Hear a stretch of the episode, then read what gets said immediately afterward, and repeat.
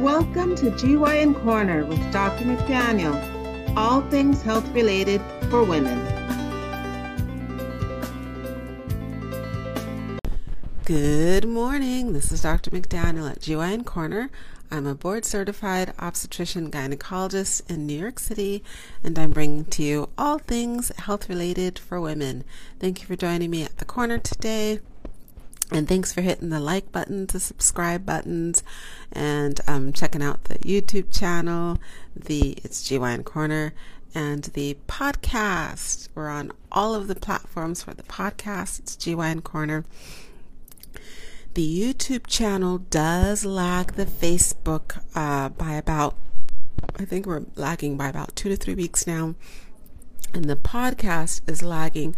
The podcast is nice if you want to um, catch up from older presentations, but the podcast is lagging the Facebook and the YouTube by probably about, I think maybe seven or eight months or so. I think the podcast is back um, eight months uh, ago is where the podcast is, and that the the YouTube channel is only lagging by about three weeks for the Facebook. The Facebook is the most up to date. The Facebook is the current one. So let's see. Um, today is the third installation on pelvic pain, and I spoke previously uh, how we evaluate pelvic pain. Uh, we find out when it started, what things make it worse, what things make it better, what type of pain dull, achy, crampy, sharp stabbing, a burning, a heavy pressure, um, and exactly where it's located. Some people erroneously come in and say they're having pelvic pain when it's abdominal pain. And then is it really vaginal pain or is it in the lower belly contained within the pelvic bones below the bikini line or the pelvic brim? Uh, I mentioned that we check to see if there's an infection. So is it a bladder infection? Is it chlamydia gonorrhea?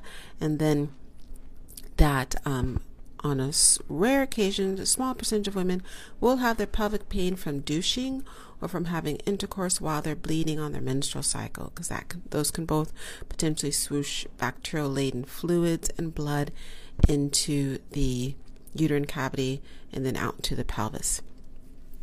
Now, um, I also mentioned that I don't do a pelvic exam on everyone who's having pelvic pain. It's not necessary because eventually, if it persists in a, the following month, she would get a sonogram.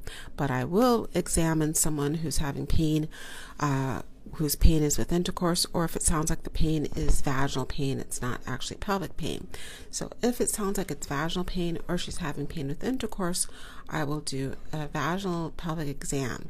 And sometimes that pain is because she has a herpes outbreak.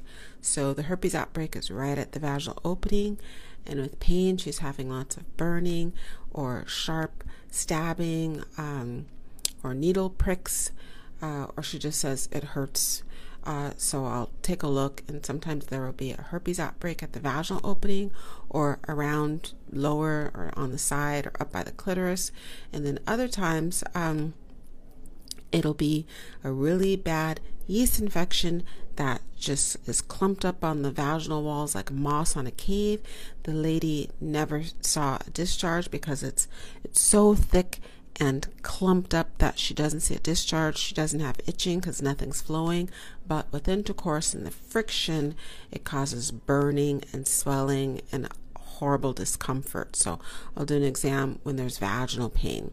Um, occasionally, I've seen, I won't say occasionally, I'll say maybe maybe uh, 20% of the time the pain will be because there's a big tear in the vagina and after questioning, she'll say, Yeah, there was a little bit of bleeding, um, but sometimes not.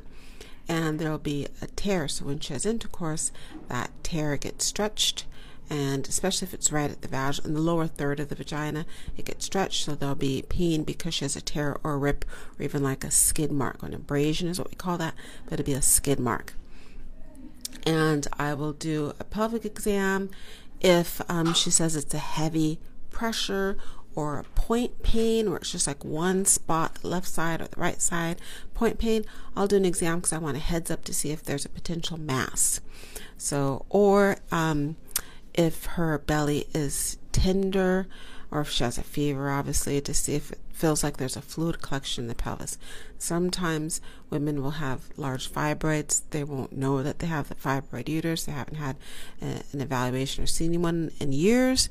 And if the fibroid outgrows its blood supply, we call that degeneration, and there will be point sharp, sharp point pain where the fibroid is degenerating. When I touch it, uh, well, when I do the exam, I'll feel a large, bubbly, bulbous, lumpy, nodular uterus.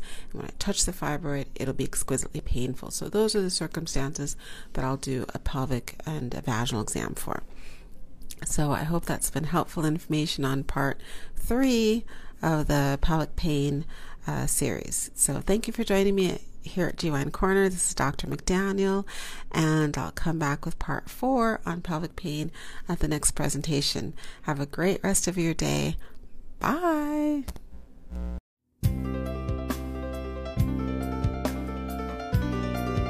Thank you for joining Dr. McDaniel at GYN Corner. All things health related for women. Please subscribe and join us again soon for another episode.